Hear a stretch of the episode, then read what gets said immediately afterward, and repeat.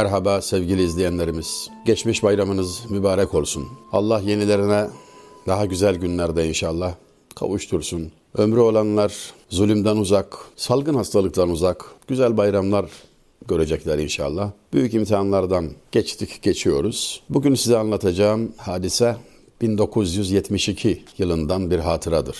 Gazeteciler bir Türk heyet Kudüs'tedirler. Yıl 1972, mevki Kudüs. Mekan Mescidül Aksa, Mayıs'ın 21'i. Günlerden Cuma. İlhan Bardakçı ve gazeteci arkadaşı rahmetli Said Terzioğlu, İsrail Dışişleri rehberlerinin yardımıyla bu mübarek makamı dolaşıyorlar. Gerisini şöyle anlatır İlhan Bardakçı. Kudüs Kapalı Çarşısı'nda rüzgar gibi dolanan entarili kahvecilerin ellerindeki askılara çarpmadan biraz yürüdünüz mü? Önünüze çıkan kapı sizi Mescidül Aksa'nın önüne getirir. Miraç mucizesinin solu kullanıldığı ilk kıblemize yani. Hemen oracıkta ilk avlu vardır ki hala bizim lakabımızla anılır. 12 bin Şamdanlı avlu derler oraya. Yavuz Sultan Selim merhum 30 Aralık 1517 günü Kudüs'ü devlete katmıştır da ortalık kararmıştır. Yatsı namazını o avluda kılar. Kendisi ve bütün ordu beraber Şamdanları yakarlar. Tam 12 bin Şamdan. O isim işte oradan kalmadır. 8-10 basamaklı geniş merdiveni adımladınız mı o mukaddes mescidin bağdaş kurduğu ikinci avluya ulaşırsınız. Onu o merdivenin başında gördüm. 2 metreye yakın bir boy. İskeletleşmiş vücudu üzerinde bir garip giysi. Palto, hayır. Kaput, pardesü, kaftan, hayır. Hiçbiri değil. Öyle bir şey işte. Başındaki kalpak mı, takke mi, fes mi? Hiçbirisi değil. Oraya dimdik dikilmiş. Yüzüne baktım da ürktüm. Hasadı yeni kaldırılmış kıraç toprak gibi. Yüz binlerce çizgi, kırışık ve kavruk bir deri kalıntısı. Yanımda İsrail Dışişleri Bakanlığı Daire Başkanı Yusuf var. Bizim eski vatandaşımız İstanbullu. Kim bu adam dedim. Lakayt bir tavırla omuz silkti. Bilmem diye cevap verdi. Bir meczup işte. Ben bildim bileli yıllardır burada dururmuş. Çakılı gibi. Hala duruyor ya. Kimseye bir şey sormaz, kimseye bakmaz, kimseyi görmez. Kan mı çekti nedir, nasıl, neden, niçin hala bilmem.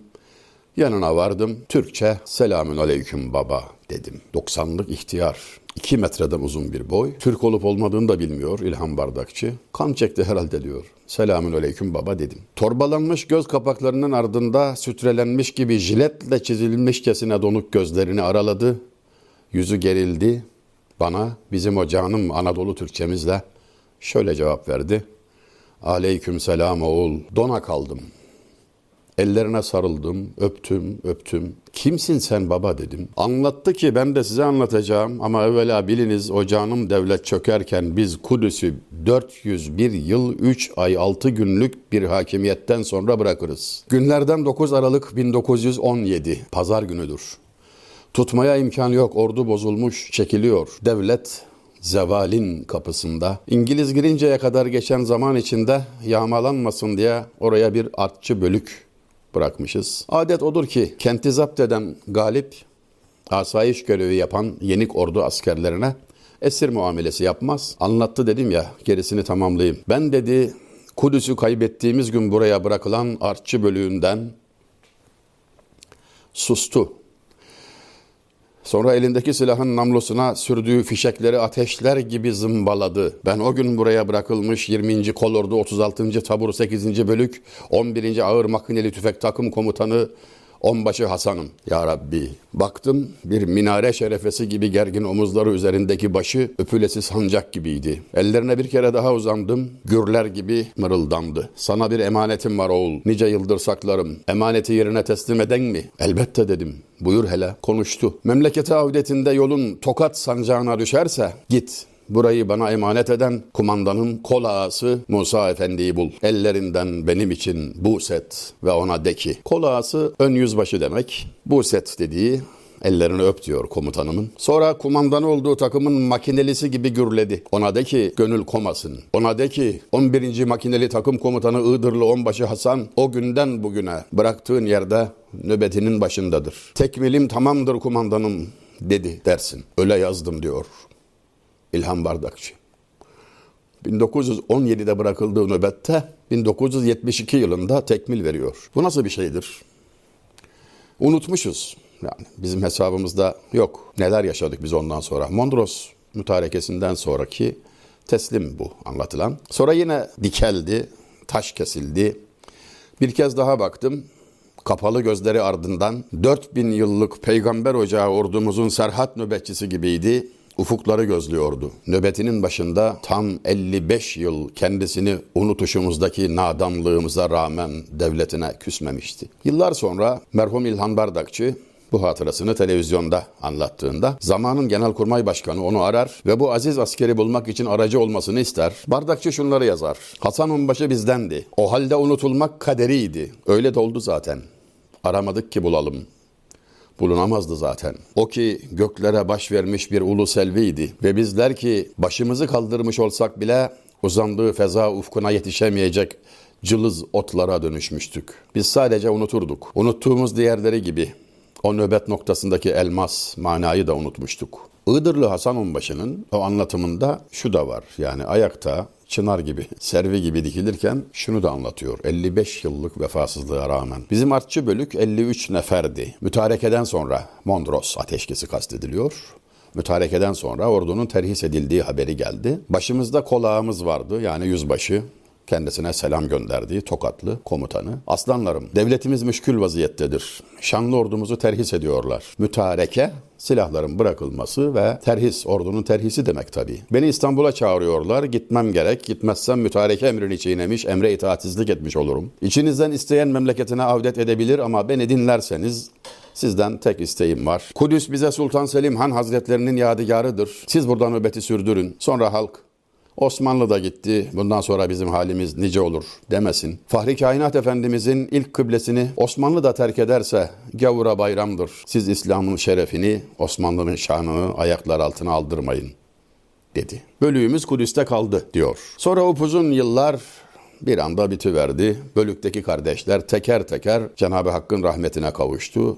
Düşman değil de Yıllar biçti bizi. Bir ben kaldım buralarda, bir ben koca Kudüs'te bir onbaşı Hasan dedi. Alnından akan ter gözyaşına karışıyor. Kırış kırış olmuş yüzünde kendi yol bulup akıyordu. Konuşmaya devam etti. Sana bir emanet var oğul, ilet diyor. Anadolu'ya vardığımda yolun Tokat sancağına düşerse Mescid-i Aksa'ya beni nöbetçi bırakıp burayı bana emanet eden kolağıma, yüzbaşıma yani git ellerini öp nöbetimin başında olduğumu söyle. Tamam dedim diyor. Bir yandan gözyaşlarımı gizlemeye, öte yandan dediklerini not almaya çalışıyordum. Nasırlı ellerine sarıldım, öptüm, öptüm. Allah'a emanet ol baba dedim. Sağ olasın oğul. Bizim için dünya gözüyle o mübarek Anadolu'yu görmek mümkün değil. Var sen selam götür tanıdık tanımadık herkese dedi. Bize selamı var sevgili izleyenlerimiz. Bize selamı var. Iğdırlı Hasan Onbaşı'nın. Kafileye geri döndüm. Sanki bütün tarihimiz kitaplardan canlanmış da karşıma çıkmıştı. Rehbere durumu anlattım. İnanamadı. Adresimi verdim. Bu askeri takip etmesini, bir şey olursa bana mutlaka haber iletmesini istedim. Türkiye'ye gelince verdiğim sözü yerine getirmek için Tokat'a gittim. Askeri kayıtlardan kol ağası Mustafa Efendi'nin izini buldum. Vefat edeli yıllar olmuştu. Sözümü yerine getirememiştim. Ardından seneler birbirini kovaladı. 11 yıl geçti. 1982'de bir gün ajansa geldiğimde bir telgrafın var dediler. Rehberden gelen bir tek cümle yazılı telgrafta. Mescid-i Aksa'yı bekleyen son Osmanlı askeri bugün öldü.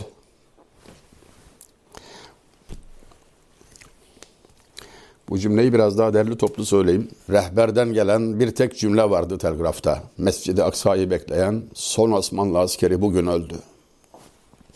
İşte İlhan Bardakçı, Kudüs'te karşılaştığı Iğdırlı Hasan Onbaşı'nın hikayesini böyle anlatmıştı. Kimsenin haberdar olmadığı bu birlik son nefesine kadar Kudüs'te kalmayı sürdürmüştü. İHA, İnsani Yardım Vakfı, yaklaşık bir asır sonra Gazze'de inşa ettiği camiye Mescid-i Aksa muhafızı Osmanlı askeri Onbaşı Hasan'ın ismini verdi. İsrail Kudüs'te ezanı yasaklamaya çalıştığı günlerde Gazze'deki Has Onbaşı Hasan Camii'nden ilk ezan sesi duyulmaya başlandı. Sonra resmi bulundu. Şu anda en azından elimizde resmi var. 90 küsur yaşında kaya gibi bekledi. Son Osmanlı askeri ve 1982'de veda etti. Biz neler yaşadık? 1917'den 82'ye kadar Türkiye'de neler neler oldu ve şu anda neler olmakta. Oradaki kardeşlerimize, zulme uğrayan kardeşlerimize hiç değilse aralıksız dualarımızla destek olmak mecburiyetimiz var. Bekliyorlar. Daha geçen gün 20'li yaşlarında şehit olan bir delikanlı. Etrafındakilere demiş ki şehit olursam üzerime Türk bayrağı örtün. Beni Türk bayrağına sarın. Aynı gün şehit düşüyor ve izlemişsinizdir. İzlemedinizse bulmanız pek kolaylıkla mümkün internette. Mübarek naaşının üzerine Türk bayrağı çekildi. Herkesin gözü önünde. Hem dini bir vazife bizim için onların yanında olmak. Hem tarihi bir görev hem de bunca verdiğimiz şehitten sonra bir vefa borcu. Hazreti Ömer, Selahaddin Eyyubi, Yavuz Sultan Selim, Kudüs için neler neler yaptılar. Şerefül mekan bil mekin denilir. Ecdadın bir atasözü. Bir yerin şerefi orada bulunanlarla kaimdir. İyi insanlar varsa şerefli olur bir yer demektir bu. Şerefül mekan bil mekin. Bu kaidedir ama üç istisnası vardır. Mescidi Haram, Mescidi Nebi, Mescidi Aksa hariç. Kim olursa olsun oralarda şereflidir. Şerefi kendindendir. Dualarınızı eksik etmeyin sevgili izleyenlerimiz. Duayı hafife almak çok büyük kabahat olur. Dua müminin silahıdır. Hani böyle ekstra bir şeydir. Yapılsa iyi ama yapılmasa da kurtarır gibilerden bir şey değildir. Kimin duasının kabul olacağı belli olmaz. Eşref vakit olur. Vakti saati gelmiştir. Gecenin sonudur. Hani şair diyor ya, geceler azmettiğim ol yare sayem havfidir.